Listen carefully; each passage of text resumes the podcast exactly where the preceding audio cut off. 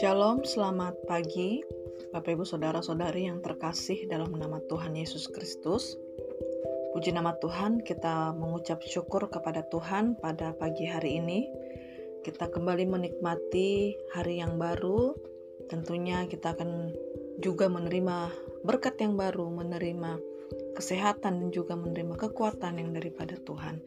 Bapak Ibu Saudara, pada pagi hari ini kita kembali mendengarkan renungan firman Tuhan dan sebelumnya mari kita bersatu di dalam doa.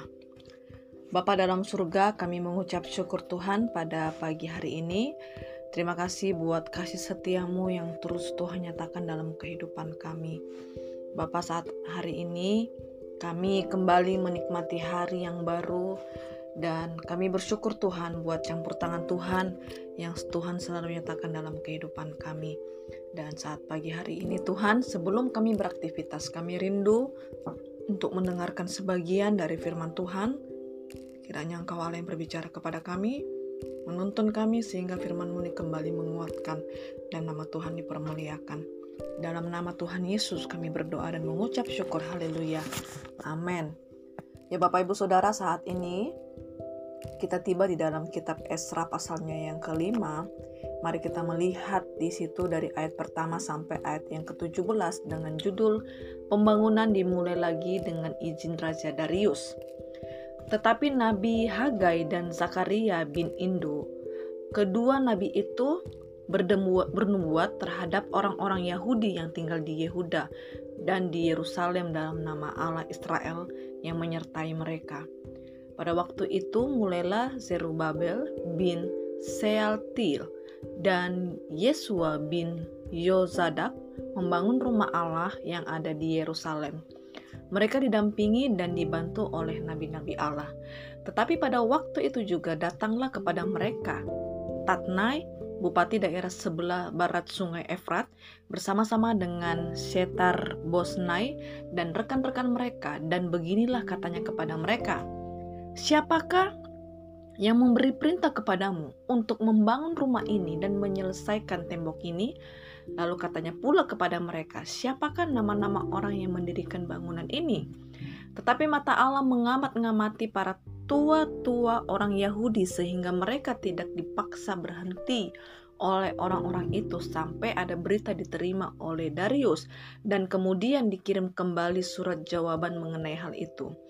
Inilah salinan surat yang dikirim Tatnai, bupati daerah sebelah barat sungai Efrat, bersama-sama dengan Setar Bosnai dan rekan-rekannya, para punggawa daerah sebelah barat sungai Efrat kepada Raja Darius. Mereka mengirim laporan tertulis kepada kepadanya dan bunyinya sebagai berikut. Kehadapan Raja Darius, salam sejahtera. Kiranya Raja maklum bahwa kami datang ke daerah Yehuda ke rumah Allah yang maha besar.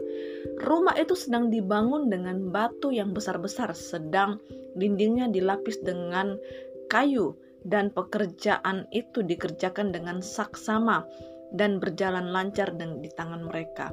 Kemudian kami menanyai para tua-tua itu, dan beginilah kata kami kepada mereka, siapakah yang memberi perintah kepadamu untuk membangun rumah ini dan menyelesaikan tembok ini? Lagi pula kami tanyakan kepada mereka nama-nama mereka untuk memberitahukannya kepada tuanku dengan mencatat nama orang-orang yang mengepalai mereka. Inilah jawaban yang diberikan kepada mereka kepada kami. Kami adalah hamba-hamba Allah semesta langit dan bumi dan kami membangun kembali rumah yang telah didirikan bertahun-tahun sebelumnya, didirikan dan diselesaikan oleh seorang raja Israel yang agung. Tetapi sesudah nenek moyang kami membangkitkan murka Allah semesta langit, mereka diserahkannya ke dalam tangan Nebukadnezar raja negeri Babel, orang Kasdim yang merusak rumah itu dan mengangkut bangsa itu sebagai tawaran ke negeri Babel. Akan tetapi pada tahun pertama zaman Kores, raja negeri Babel, dikeluarkanlah perintah oleh Raja Kores untuk membangun rumah Allah ini. Juga perlengkapan emas dan perak dari rumah Allah yang telah diambil oleh Nebukadnezar dari bait suci yang di Yerusalem dan dibawa ke dalam bait suci yang di Babel diambil pula oleh Raja Kores dari bait suci yang ada di Babel itu dan diserahkan kepada seorang yang bernama Sesbazar yang telah diangkatnya menjadi bupati perintah Ya kepadanya, ambillah perlengkapan ini, pergilah dan taruhlah itu di dalam bait suci yang di Yerusalem, dan biarlah rumah Allah dibangun tempatnya di yang semula. Kemudian datanglah Sesbazar meletakkan dasar rumah Allah yang ada di Yerusalem, dan sejak waktu itu sampai sekarang dikerjakannya lah pembangunannya hanya belum selesai. Oleh sebab itu, jikalau dianggap baik oleh raja, maka hendaklah diadakan penyelidikan di dalam gedung pendarahan raja di sana, Babel apakah pernah dikeluarkan perintah oleh Raja Kores untuk membangun kembali rumah Allah yang ada di Yerusalem itu? Kemudian keputusan Raja tentang hal itu kiranya dikirimkan kepada kami.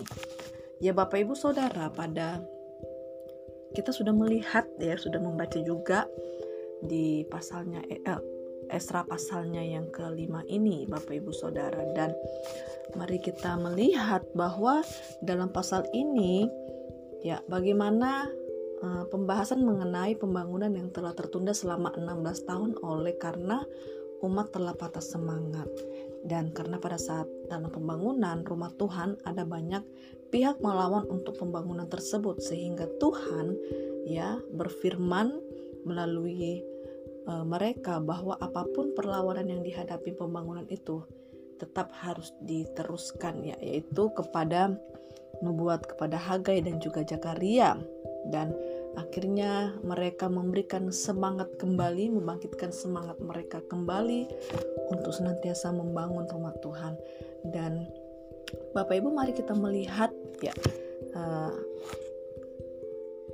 Mari kita melihat seseorang yang bernama Tatnai yang disebut sebagai bupati daerah sebelah barat Sungai Efrat yang bersikap adil terhadap masyarakat Yahudi.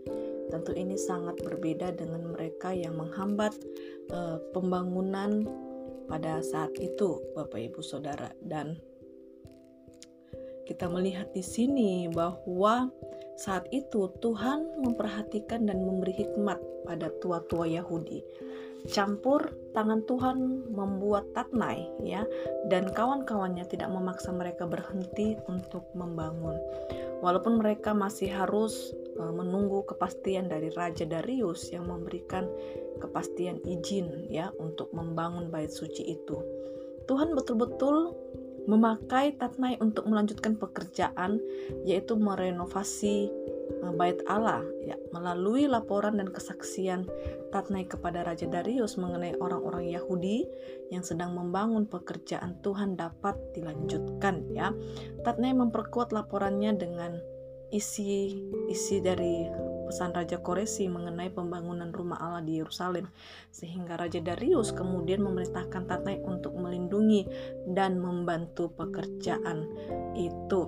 Ya Bapak Ibu, ya kalau kita melihat di dalam pasalnya yang kelima ini ya kita melihat dari uh, pembangunan akhirnya sempat berhenti oleh karena beberapa ada beberapa hal dan akhirnya kita melihat bahwa Tuhan tidak hanya berdiam di situ tetapi Tuhan bekerja ya Tuhan telah menyatakan kuasanya melalui Tatnai ya akhirnya menggerakkan kembali menyemangati mereka dan akhirnya kembali dibangun. Ya, kita melihat di sini bahwa penyertaan Tuhan itu nyata kepada orang-orang yang percaya kepadanya, Bapak Ibu Saudara. Amin. Ya, waktu Tuhan itu pasti tepat pada waktunya. Oleh karena apa, Bapak Ibu? Oleh karena Tuhan tidak pernah meninggalkan kita. Tuhan selalu ada bersama dengan kita. Tuhan mampu memberikan kita uh, kekuatan sehingga kita bisa melewati hari-hari kita tantangan apa pun situasi yang kita hadapi, kita bisa melewatinya bersama dengan Tuhan hingga waktunya Tuhan akan dinyatakan dalam kehidupan kita. Dan kita melihat dalam pasal ini bahwa dia mengutus nabi-nabinya untuk membangkitkan semangat umat dalam membangun. Ya Tuhan juga memakai orang luar yaitu Bupati Tatnai ya dan juga Raja Darius untuk membantu pembangunan. Dan melalui ayat ini Bapak Ibu ya dapat Eh, kembali memotivasi kita atau dapat kembali menyemangati diri kita ya dalam menghadapi masalah, hambatan dalam melakukan pekerjaan contohnya atau dalam menjalani kehidupan yang sudah dipercayakan Tuhan supaya kita bisa bertahan hidup, apa pun yang kita alami, apa pun yang kita rasakan, ya mari tetap kita berpegang dan tetap menanti uh, penyertaan Tuhan, menanti kuasa Tuhan untuk bekerja dalam kehidupan kita. Ya, meskipun terkadang kita gampang jatuh ya atau semangat kita mulai patah ya atau hal-hal yang dapat menghancurkan uh, iman kita, membuat iman kita akhirnya menjadi kerdil. Ingat Bapak Ibu bahwa Tuhan sanggup ya Tuhan sanggup untuk menolong kita menumbuhkan iman kita kembali. Ya Tuhan juga sanggup memakai orang-orang di sekitar kita ya seperti pendeta kita sebagai pelayan-pelayan Tuhan. Siapa pun Tuhan bisa pakai untuk kembali menyemangati kita. Kalaupun kita hidup ya kita hidup mungkin kita ngerasa banyak sekali tantangan ya tantangan yang kita alami kita sudah bertumbuh menjadi orang Kristen sudah berapa tahun tetapi oleh karena satu dua hal masalah atau karena seseorang atau karena keluarga akhirnya itu menguji iman kita. Tetap kita percaya kepada Tuhan.